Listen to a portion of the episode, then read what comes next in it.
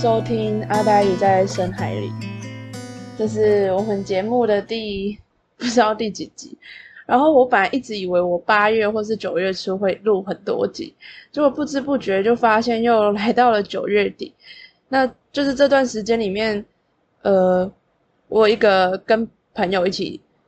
做的 podcast 节目都有稳定更新，就是大概都会每个礼拜更新一集。但是自己的节目就。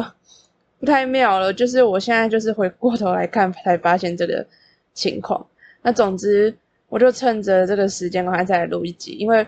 呃这一集的主题其实是跟夏天有关。那准确来讲，其实夏天已经过去了，只是台湾还很热，所以就有一种夏天结结尾的感觉。对，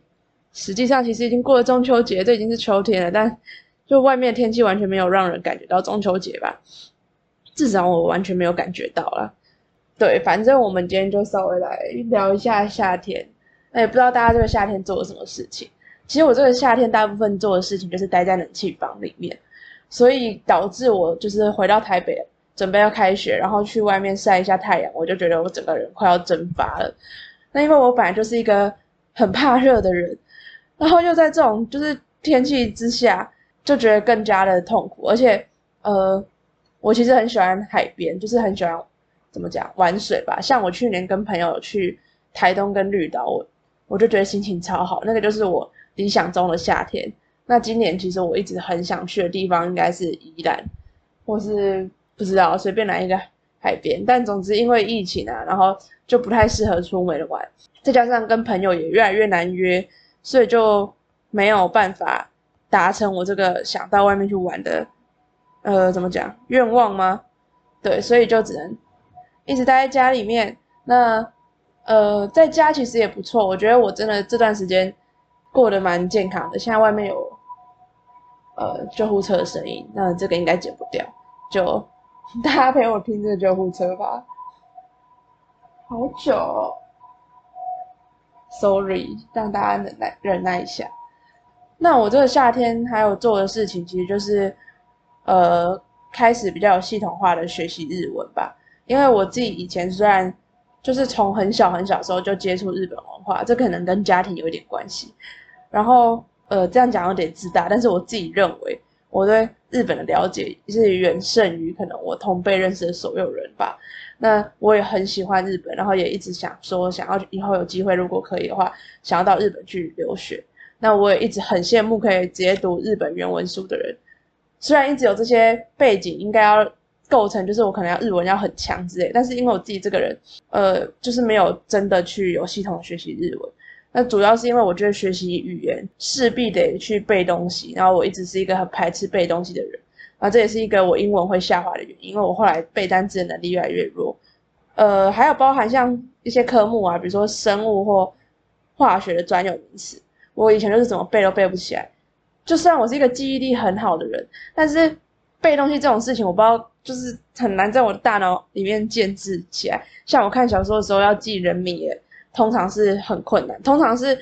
呃，就是它要变成一个故事化。比如说，我可能已经很清楚这个主角做了什么事情，那他的名字搞不好跟他的人生有点关系呀。然后或者是说，这个故事本身，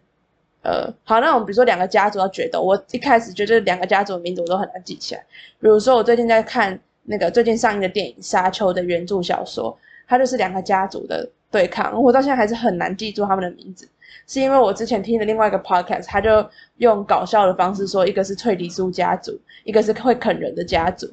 这样我就大概记得起来，说哦，一个名字里面好像有什么吹什么笛，然后一个是什么啃什么，就类似这种谐音。但谐音其实也通常不是那么好记，就是它真的要有一点脉络，或是一点。不知道前后的由来吧，我才会比较容易记起来。那像我现在读日文到现在，很明显就是我记得比较熟的单字，就是我从小时候就常听到，或是看剧啊、看什么常用的，或是我反正就是自己听过的单词，我就会很容易记住，因为它可能对我来讲已经是属于一个回忆之类的。那那种文法，因为文法其实有些是比较逻辑性的东西，我也还没有遇到什么太大的困难。那我现在最大的困难可能就是那种真的要靠背的，比如说呃。一二三四五六七八九十这种，然后还有呃五十一的片假名，因为不常看到，所以我也是花了很久时间才大概可以知道大概长怎样。就是我可能学了三个月，我现在就很多人可能第一个礼拜就记得五十音怎么写，但是我是学了三个月，我已经会很多东西之后，我才慢慢记得完整的五十音怎么写。哦，其实我从小学就有背五十音的，我也不知道为什么要记这么久，超烦的。那以前高中的时候生物，我那时候才跟朋友讨论到，他一直不太能懂为什么我生物会不好，然后我就说我生物不好，比如说像是呃，你看我现在想不起来什么什么鸡呀，然后还有什么定那一堆那种。我根本这辈子不会用到中文字，然后变成一个专有名词，我就完全记不起来。好，有点抱怨太久了。那总之，这就是我这个暑假在有做的事情吧。呃，我努力让自己的生活变得比较规律、比较健康。那回台北之后，也有稍微整理一下环境。我其实是一个蛮喜欢出去外面玩的人，但同时我很喜欢待在家里，所以我目前大概是一个礼拜可能都在宿舍，基本上没有什么出去，就只有在学校跟宿舍这样。那加上现在郊外生活很方便。还有，我终于就是因为以前很多人都觉得我很客家，就是我常常会省一些没有意义的钱。那自从我去全联发现现在菜价跟肉价完全没有比吃外面来的便宜很多的时候，我就有点豁出去的心态。啊，最主要有我妈一直告诉我说要身体要健康一点，所以我就比较妥协，然后愿意去叫外面可能稍微没那么便宜的食物。对，而且我现在就是。怎么讲？我暑假其实卖了蛮多书，然后我又接家教，就是我有一种可以喂到自己吃一些好吃的东西。哦，还有一个是我们那天被我自己吓到，我就是那天自己煮，然后我把那个鸡肉整个烤焦，因为我就把它放在锅子里面，然后盖起来，然后就去上厕所，然后出来就，然后火又开大火，然后出来就是整个焦掉，超恶心，超难吃的。我就有点被那个难吃的味道吓到，就觉得说好，没关系，我愿意花一些钱去吃东西，反正人生也就是。能花钱东西就是这样，我把钱子存着，好像那钱以后通货膨胀还更没有价值。如果我现在去吃一点好吃的，大概就是带着一点这种心态了。那反正这大概就是我暑假，那不知道其他人的暑假过得怎么样？我知道有一些人就是还是有出去玩，然后还有很多人都去打疫苗了嘛。这我是还没有打了，对，然后我没有打疫苗又是另外一个故事，说来话长。好，那反正我们就先进入今天的主题。呃，刚才就是我先插了一首歌嘛，那这首歌呢叫做 Shirley，呃，就是 S U R E L Y 的那个 Shirley，那演唱的那个团是叫做 Never Young Beach，它是一个日本的团。那我今天整个风格就会走一种比较夏天的路线。我自己看其实很多啦，就是适合放在夏天里面讨论的作品太多了。那我所以我就。觉得这个可能是属于一个，呃，我不知道，随便凑几个我最近可以讲的一些夏天的东西，而且可能又跟大家一般想到夏天有一点点落差吧，因为可能一般人想到夏天就是阳光沙滩比基尼，那其实这首歌有一点这种氛围，但是我等下选的作品都比较不是这个路线的，但是你还是可以感受到那种夏天那种很湿湿湿黏黏，然后流汗的那种感觉的作品们。听起来有点微妙，好，反正大概是这样。那呃，反正 Shirley 就是 Never Young Beach 这个团的歌，然后算是我觉得他们里面比较有名的作品吧。呃，这个团的整体的曲风其实就跟他们的名字一样，就是非常的夏天。啊，我好烂哦，一直在讲一些就是很不精确的东西。然后好像这首就是 Shirley，好像之前是什么资生堂广告的主题曲的样子。我没有很确定啊，但是有这个印象，搞不好大家听到旋律还觉得有点耳熟。呃，这个团的风格就是我刚才已经讲了嘛，很夏天。那他们其实之前有来过台湾演出，但是因为疫情，就是最近就没有了。然后他们的风格就有一种很日式的怀旧感，有一种日式的复古感觉。然后我不知道你去听，你们刚才听应该就可以感觉到，而且他们的曲风也都会想到那种很消暑的。味道，好了，就是希望他们可以赶快来台湾，然后我就可以去看他们，然后我可能就更多东西可以讲。那反正我就觉得用这首歌当一个开场还不错，因为它是一个相较之下我觉得比较热血活泼的一首歌。那我们后面的作品或是一些东西吧，可能就没有这么的阳光。好，那我们要讲的第一个作品是一个电影，那这个电影叫做《邮差》。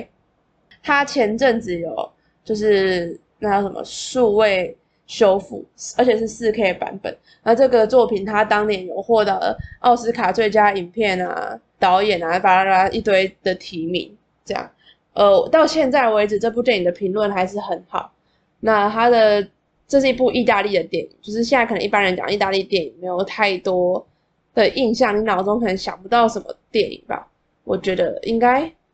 那反正这一部《邮差》是很多人看都会觉得很感动的一部电影。那也是好，呃，我不知道大家可能知道有一个作家叫做村上春树，日本通俗文学的代表，他就曾经说这是他最喜欢的电影之一。这样，那这部电影它有一个特色是它的音乐也非常深入人心，在一些可能音乐杂志上面都会看到一些有关这个电影的原声带的一些东西，那叫什么一些东西？对，呃，还有一个这个电影背后的小故事，就是他的演男主角是意大利的一个喜剧巨星，那他叫做 Massimo。应该这样念，我也不会意大利文。那 反正马西莫的故事就是说，他演完这就是他鞠躬尽瘁，他为了演这部电影，他就是没有及时去看医生。那他在演完这部电影杀青后的十二个小时，他就因为心脏病发，然后在罗马过世。呃，他这部片他有入围奥斯卡金像奖啊，也有被就是追加获奖。这样，嗯，就是所以他其实本人没有看过这部片完整的版本。这算是一个小小传奇。那他在这个角色里面呢，你可能会觉得还有点怪。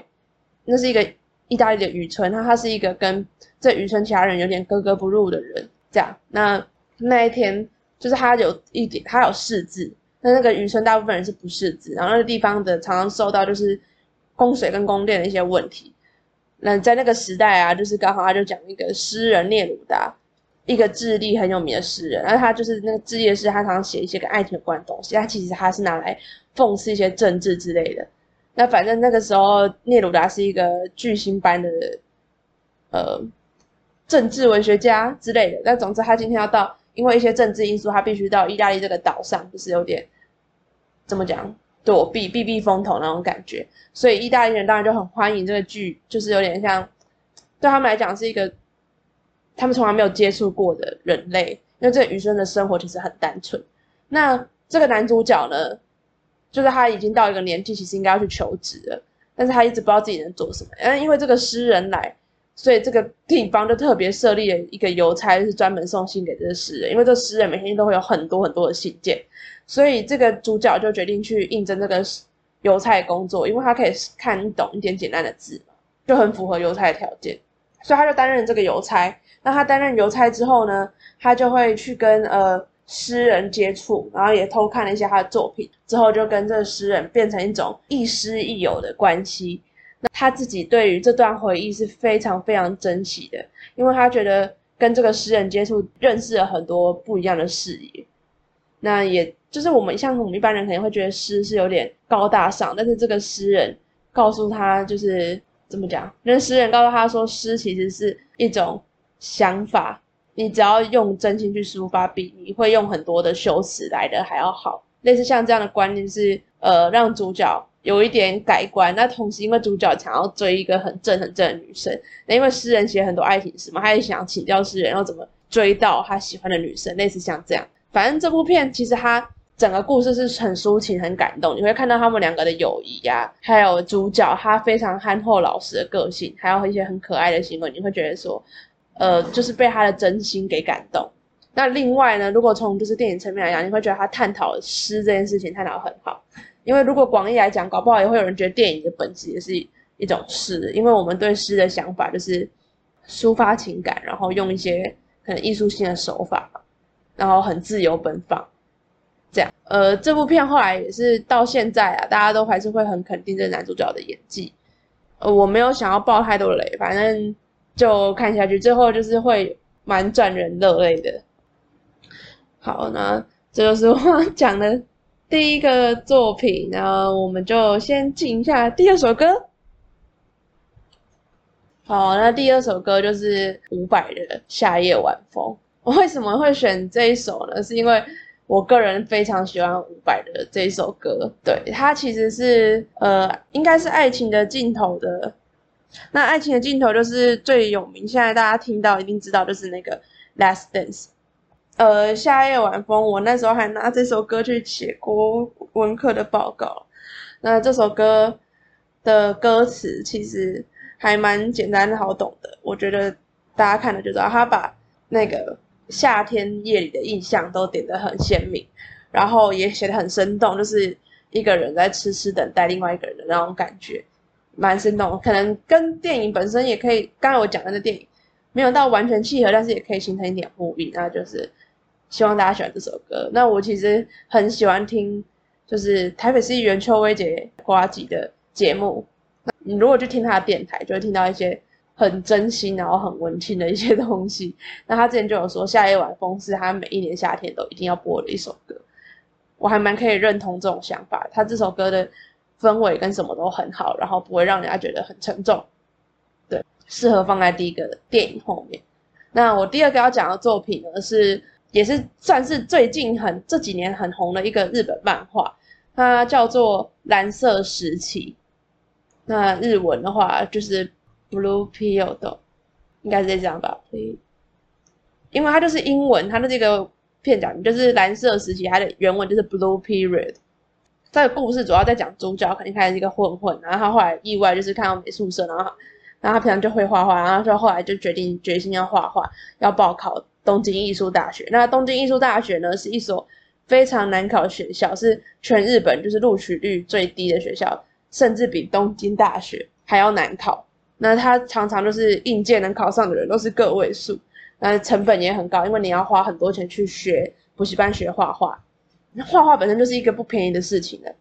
那这个故事就是描写这样一个少年，他在对于画画这件事的艺术追求，还有他中间在考试中会遇到一些挫折啊。还有遇到不同人，每个人不同的看法。那他在不同，呃，他在补习班也认识了很多可能考不同科目的人，因为他这里是考油画科。那其实有一些人是考，里面有考，我记得有考日本画的，还什么。那我一直印象很深刻的一段是，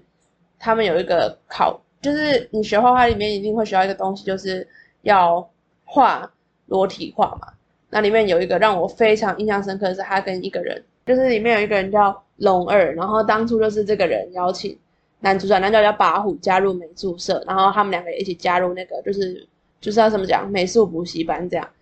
龙二是一个男扮女装的人，就是常常他有很多遇到很多情伤，因为很多人就是对于他的性别有很多问题，那家人也不认同他的行为举止。那他学习的是日本画，因为小时候他的祖母就是他阿妈教他画日本画。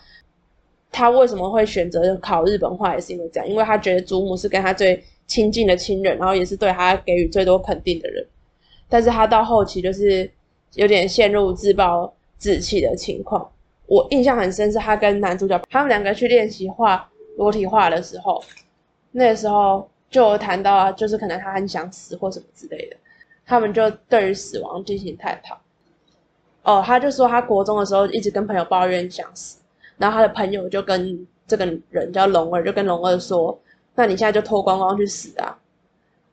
然后他就被吓到，他就跟他朋友说：“这太丢脸了吧，很羞耻哎。”那他朋友就跟他说：“如果你现在还觉得羞耻，如果你没办法不去在乎别人怎么看你的话，那你就还不能死，因为你根本连别人怎么看你这个想法你都没办法过去，你怎么有办法可能有那个勇气去死？”就类似像这样，这段话让我印象非常深刻的。那这是这这个角色叫龙儿讲出来的话，他算是一个小配角，但是就这段让我很印象深刻。那到后面的时候，就是其实也有很多有很多其他对话也是很精彩，就是在描写对于画画的追求啊什么的这些。因为我小时候有学过画画，那到长大之后，我一直就是我一直没办法，就是我一直觉得画画对我来讲是很困难的事情。然后我一直也很羡慕可以画画画的很好的人。那其实画画会画的好，其实也是要经过练习。但某种程度来讲，我就会发现我好像很没有勇气练习，因为我是一个不太能接受自己的东西很丑的人。然后我只要一练习，就会觉得说，为什么我画出来东西长那么丑？可是我从来没有想过，我可能画一百次之后，它就会变得很漂亮。对，我最近有稍微克服啦，因为我可能现在要学的东西之类，我有算是重新画画，而且我有 iPad，就是。我有在努力试着重新画画，可是用 iPad 就是我又很不会操作，然后就在不会操作的情况下，我又会很容易放弃。这真的不是一件很好的事情，因为我是一个很需要别人肯定人，然后我又很想要自己得到很多的肯定，所以我不太能接受自己任何一点点的失败。这就是为什么我一直没办法认真画画的原因。这也是哦，这还有我很想学唱歌也是这样，但唱歌我是真的放弃了，画画我是有打算重新学起来。对，不小心又扯远了。那反正蓝色时期它最近要就是改成动画推出，我猜改成动画之后应该又会就是新一波的爆红吧，因为现在好像是一个动画比漫画还要容易红的时代。但我自己是比较不会想要看动画，我比较喜欢漫画的感觉，我也不知道为什么。好烂哦！反正哦，他光是备考这段时间就画很久，而且你也会感觉到就是那种艺术大学一种疯狂的本质。对啊，那我其实以前也常常跟自己说，如果可以的话，我也蛮想去东京艺大读研究所的。那现在好像台湾人在那边读过，好像只一个吧，还两个吧，就是很少很少很少。那我其实也不觉得自己真的有能力上，但是就是如果可以的话，我也很希望可以到那边去读电影吧。对，因为他们的电影只有研究所，我没有记错的话，这就是蓝色时期的小故事吗？好，现在推荐这首歌是《Over the Ocean Call》，这是 Lizzie McAlpin，呃，不啦不啦不啦不啦，好随便，我真的是不会念人名，好烦，反正是 Lizzie McAlpin，应该类似这样念吧的歌，然后它是算是美国最近比较红的一个。民谣乐手，他歌词里面有大概讲到说，And I think my mind is far away, sort of strange. This is, but I think I'll call you anyway. Call collect, cause baby this is an over the ocean call, and I thought I could make it short. But my brain's all out of sorts. I can't hide it. I'm staring at my wall, and I thought that I wouldn't cry. 类似像这样，那就是呃，我不知道有的人常常看到类似这样的歌词或者什么，都会把它解释成 就是放到爱情的框架里面去，但是我其实觉得很多歌词都不止可以用爱情的层面来解释，因为像这个我就觉得很适合蓝色时期，呃，他跟他的朋友，他一直看到很多，包含就是在备考的这段时间，就是考生本来就很容易陷入自我质疑还有自我认同的一个纠葛当中。我不知道大家是怎么样，我自己在考试的时候其实也是经历了很多次的崩溃，我那时候。学车要准备面试的时候，我印象很深刻。我大概在路易莎大哭了两三次，就是哭到非常严重那种，哭到就是对面还有人就是写一张卡片跟我说一切都会变好的，类似像这种程度的大哭。这样想起来是不是有点荒谬？可是我觉得，呃，你在毕竟那时候就算是青春期的尾端，在一个转大人的时期，然后你又在做一件你觉得很难的事情，就会很容易掉进这种跟自己的大脑的战争吧。嗯，我觉得这首歌还蛮适合，而且还用蛮轻轻的旋律去唱的。接下来讲的下一个是一本书，那它是我非常喜欢的一个作家，叫太宰治的一个作品，叫做《正义与微笑》。那真的很多人很多人听到太宰治，第一个想到的就会是，哦，他很忧郁啊，他写人间失格，还一直自杀。就是太宰治这个人，这就是他很传奇的一点。到现在大家在讲他的时候，一定都会想到。呃，他的那些自杀的经历，然后我也看到有人责怪说他就是自己苟活，害别人去死，因为他每次都跟别人殉情嘛。那还有一个动画，日本有名的动画叫做《文豪野犬》，也是用这个去对他开一点玩笑，就是会很多人觉得说他就是一直想要找女生殉情，不敢自己去死，但是用这样的形象灌在他身上。我不知道，我最讨厌就是那种假文青看人间失格，这样讲是有点偏颇。但我看到人家现动分享人间失格，都会觉得有一点点小小生气。呃，这个作品就是我很喜欢的太宰治的作品之一，像《正义正义与微笑》，就很像是我比较喜欢的那种风格。因为其实人间失格是他快要过世之前的一个，有点像是记录自己的心路历程的作品。这样讲有点怪，但是就是很多人都会用人间失格去解释成他自己那一阵子的精神或是心理的状态。我我也蛮认同这一点的，可是你回去看他的其他作品，他有非常多很幽默、很温暖，甚至是你看了会觉得读完会觉得说人真的要活下去的那一种作品非常多，我超级喜欢。而且他常常可以把呃每个人的心理写得很，就是他会写出心里话的感觉。比如说像《正义与微笑》，大家可能看就觉得说他不过就是一个男高中生的碎碎念日记。他完全就是这种感觉，可是也是因为这样，你看就觉得很贴切。你会觉得没有什么距离感。他非常擅长写每个人的碎念，像我也很喜欢可以跟正义与微笑对应的一本书，叫做《女生图》。反正《女生图》就在讲一个女生的，也是同差不多同年龄女生的一个心理状态。我那时候看的时候超喜欢的。那正义与微笑更是，正义与微笑更是那个高中生的感觉。然后他还太宰治还有很些多作品是，呃，他有一个时期写很多翻案作品。翻案文学就是比如说，我今天去改编安徒生童话故事，我给他一个全新的诠释，可是，在那个框架之下，那这个不叫做抄袭，这叫翻案。太宰治的翻案小说也非常的精彩，就是用他的口吻去讲，可能已经有人知道故事这样。然后总之回到正义与微笑，正义与微笑，我比较。没办法跟他共鸣的一点是，它里面有用一些基督教的，就是经典去做呼应，就是在讨论用信仰去，呃，还没有讨论信仰这件事情啊，算是对。可是因为我本人是一个对基督教非常的无感的人类，所以这一点我比较难产生共鸣。但是就算这样，我其实还是对于他对于一些经典的想法可以理解，而且它里面其实描写是他有点不知道。高中生有点像一个暑假，然后他那一阵子有点不知道干嘛去上学，觉得有点没有意义。然后他后来因为自己的哥哥啊，还有很多原因，他决定可以去尝试做一个演员。那在高中刚觉得要从事一个工作时，他把这个工作想的非常的，呃，他会给他一个想象的样子嘛。就比如说，可能今天想当医生或律师，你可能会有一个想象的医生或律师的样子。那他第一次就是第一开始，他先拜了一个很好的老师，然后他去参加剧团的面试之类的。那结果他没想到去第一个面试，他是感到非常失望的，甚至会怀疑自己的选择，说：“哈，这个地方真的是这样哦？那我真的以后要走这条路吗？这地方跟我想的差好多，而且甚至觉得说他们没有很优秀。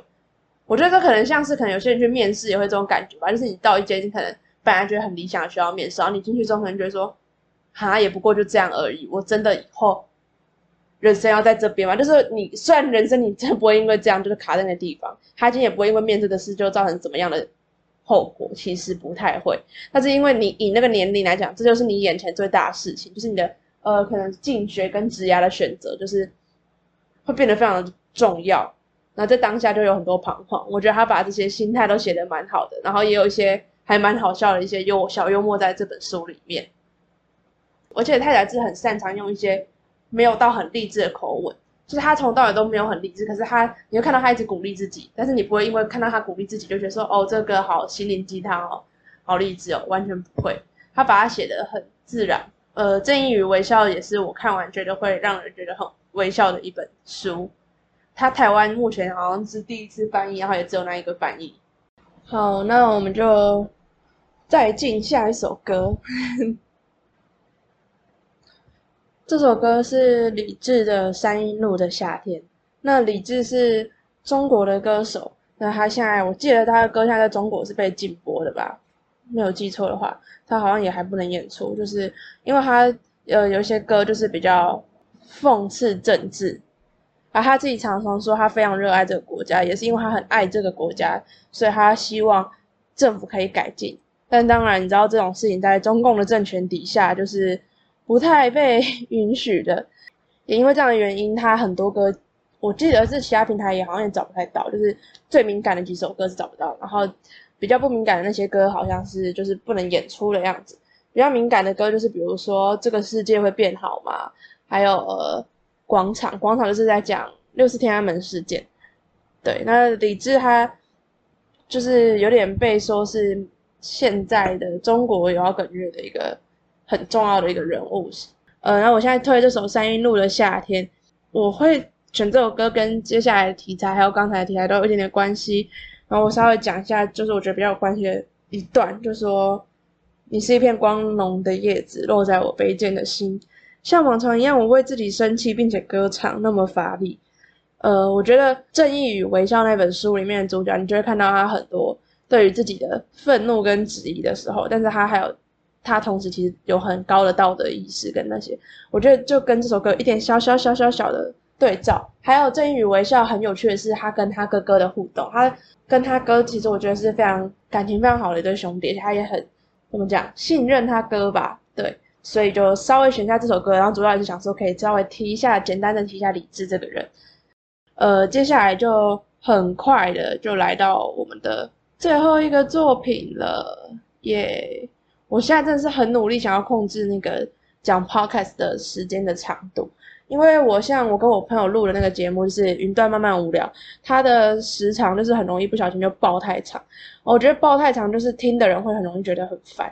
然后剪的人觉得很痛苦，所以我觉得四十五分钟到五十五分钟比较刚好，破一个小时真的有点。至少我觉得剪的很烦，你知道我超讨厌剪那剪完剪不完的感觉，超讨厌的。好，呃，我现在要讲最后一个是我昨天才看的电影，叫做《无人知晓的夏日清晨》。那它是二零零四年的日本电影，那个导演是市之愈合。市之愈合就是他曾经以《小偷家族》拿下坎城金棕榈奖。那《无人知晓的夏日清晨》也是他的作品里面，我觉得怎么讲，算是他非常代表性的一个作品啊。他的作品里面，可能大家还有听过的，可以像是呃，我想一下，《横山家之味》啊，然后《海街日记》啊，《比海还深》啊，这些其实好像大家都可能偶尔有听过一些。那他的风格就是最早的时候就抓成绩，他导演风格有受到永和昌、侯孝贤一些台湾就是早期新浪潮时期的一些导演的影响，所以呃，可以发现他的电影里面其实有时候是比较安静的。可是他的安静不是无聊的，他会应该说他会用镜头去说话，因为毕竟电影是一个有镜头语言的东西，所以他会很充分的利用镜头语言去从，比如说可能一个画面，你不知道就不需要全部都靠对白去堆砌，你看到那个画面那个东西掉在地上，或者说你看那个，比如说外面在下雨，那个雨滴的可能下的方式是不是就跟可能他要表达的事情容易有一些呼应？然后我现在讲一下无人知晓夏日清晨，它其实是。改编自一个日本的案件，社会案件，是一九八八年的日本朝鸭儿童遗弃事件。呃，电影其实有把它改编的，我不知道，其实常常听到有人说，现实总是比小说还要来的残酷。我觉得这个事件就是，它这事件的现实比，呃，电影还要来的狗血或是血淋淋吧。你我看完电影的时候，我去查一下那个事件，你真的会。如果完全复制的话，我真的纪录片或什么，我真的是会不敢看，很就看了就会觉得太心痛了。呃，这个故事的开场这边应该还不算爆，开场其实就是一个妈妈带着小孩去一个新租的房子，那结果你就会发现，他居然把很多小孩关在那个行李箱里面，因为比较多小孩可能租房比较麻烦，但是他如果只带两个人租房，其实比较容易。然后他其实租到还不错的房子之后，你就会发现他是一个单亲妈妈，然后带一个小孩。刚开始就觉得他们家还蛮温馨的，四个兄弟姐妹呢，感情就是很好，而且就是很有自己的个性，然后都会互相帮忙。那他妈妈就我本来以为啊，你刚开始看可能会以为他是一个就是单纯是一个单亲妈妈很辛苦的奋斗史之类的感人故事，没有，他后来就是呃，他其实讲的就是他妈妈后来就其实离开他们了。电影面的说法是比较像是是这个妈妈为了就是后来交到男朋友，所以就跑去跟男朋友同居，然后就把小孩丢着。但是我去看了一下那个刚才讲那个朝亚儿童遗弃事件，其实似乎是我不太确定啊。然后我那时候看，我印象是那个妈妈是原本就有打算要跟其他男生出去住，她只是租这个房子是为了给这些小孩住而已，有这种感觉。那其实四个小孩是没有办法靠自己生活的。电影把它写的。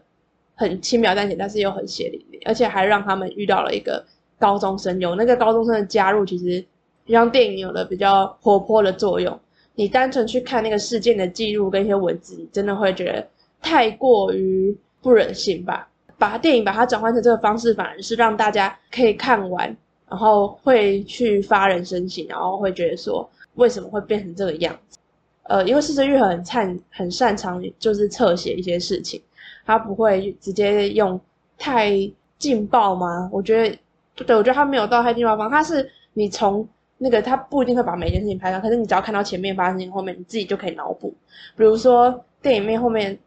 就是有一个妹妹过世，这样，那他其实只拍了妹妹站在椅子上的事情，跟隔天她的身体变很冰冷，但是像这样，你就可以自己知道，就可以去补中间的一些过程。这个无人知晓其实是包含他们里面四个小孩妹，很多是没有报户口，他们从小没有上学，他妈妈还在带他们的时候是不让他们出门的，所以他们其实很少人知道他们存在。那到后来他们妈妈离开的时候，他们生活越来越困难。第一个是他们家已经被断水断电，然后没有缴房租，然后房子一开始他们会很认真维持，然后后面就是变得很像垃圾堆，特别是因为又断了水电的情况下，还有就是年纪最大的哥哥已经失去了小朋友该有的那种纯真。这个件事情电影把它拍明显，就是因为它里面可以分成一个一种一个哥哥姐姐跟一个弟弟妹妹那种感觉。最大的那个哥哥很明显就已经是很成熟的样子，那你会对于他的成熟感到心疼。在他妈妈还在的时候，因为他妈妈就把很多责任都交给这个儿子来负责。你会看到他里面还是想要，他很努力想要维持弟弟妹妹之间的一些童年的快乐，然后所以他把这些责任都承担在自己的身上。这样，然后还有电影里面，我觉得让人很难过的是，也有人关心他说你要不要去跟警察，或是去找社福中心。那他那时候说，可是如果那样的话，他们四个人就不能住在一起我你刚开始看，你会觉得说，对啊，为什么他们要这样？就四个小朋友在那边自生自灭。然后你后来会觉得有些事情不是可以用这么理智去判读的。你当然现在会讲说，那四个小孩如果想要在一起，也可以跟可以跟警察讲，可以跟那个法官的判决啊什么之类。但是我觉得真的没有这么容易。这是这部电影，然后后面的一些发展，我就。不要爆雷，我刚才已经算是有爆一个比较大的雷了。我觉得大家如果就是可能听我的 podcast，然后没有什么空去看这些电影或书，我觉得也没有什么关系，就可以当成是一个呃简介，就是让你知道说有这件事情，或是有人以这个题材来写这个故事。我觉得这样也蛮不错，因为我觉得真的去看东西都一定要花时间。还有比如说像这部作品，我其实就如果没有把我关在电影院看的话，我自己看我真的会很想停下来。一个是我会分析，然后一个是我会觉得。真的是太痛苦了，这种感觉。那我用这个来做这个结尾，让这个是不是有一点沉闷呢？这个题材就是弃婴这件事情，我们偶尔可能会被别人提，可是他们是，他们已经不是婴儿，他们是一个，你知道他们是已经有大脑，然后有经过生活、吃喝的。我觉得比婴儿还要来的残忍，因为婴儿毕竟还可以说有点像是一片白纸的状态。这真实事件就是，他们本来五个小孩。结果到后来，小最小的那个女生是被混混打死的，因为那个真实世界里面的哥哥有交过坏朋友，然后他们把他妹妹打死。就是我真的没办法想象，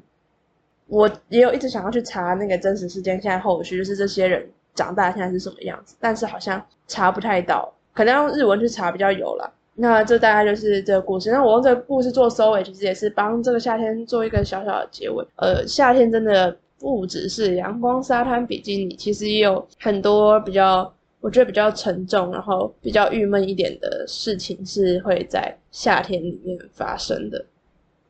最后我播给大家听的这首歌呢，它叫做《Heaven ZIP》，这是我最近发现的一个算是宝藏系女孩吗？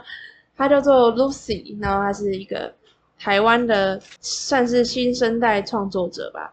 她其实有点颠覆我对一些怎么讲台湾人的想象吗？其实应该说，台湾现在很多音乐都已经蛮颠覆我对台湾的想象。那可是 Lucy 的作品是我觉得非常洋气的。然后我看了一下她这个人，也是完全不像是我会认识的一种人吧，我有点难形容。那他的歌我是觉得听起来很舒服。那这首歌叫做《Heaven ZIP》，它其实。讲的事情就是离开，他讲的很委婉。那这黑本就是在讲人或许会到，有的人会离开到天上这种感觉。那他的 MV 也是拍的很有一种靠近天堂的感觉，他是在合欢山拍的。他看他的 MV 也会有一种这真的是台湾吗的那种感觉。我怎么一直讲感觉这个词？那总之就是讲这首歌，他说等着有天时间学会等待。别藏起来，这一瞬间你有没有卖？那他整首歌我觉得蛮适合放在这里作为一个结尾，就是把刚才那个呃无人知晓的夏日清晨给他一个可能稍微好了，还是很哀伤啊，对，就完蛋，这种哀伤点不知道怎么收尾。就是这个夏天给大家的一个，这算什么夏末吗？夏末特小小特辑，嗯，也之后如果有机会，可能明年夏天吧，我就可以做一个比较。maybe 更欢乐一点的夏天的系列，希望大家喜欢，然后继续听我的节目，然后也可以督促我准时录音。好了，今天大概就先到这边，拜拜，谢谢大家。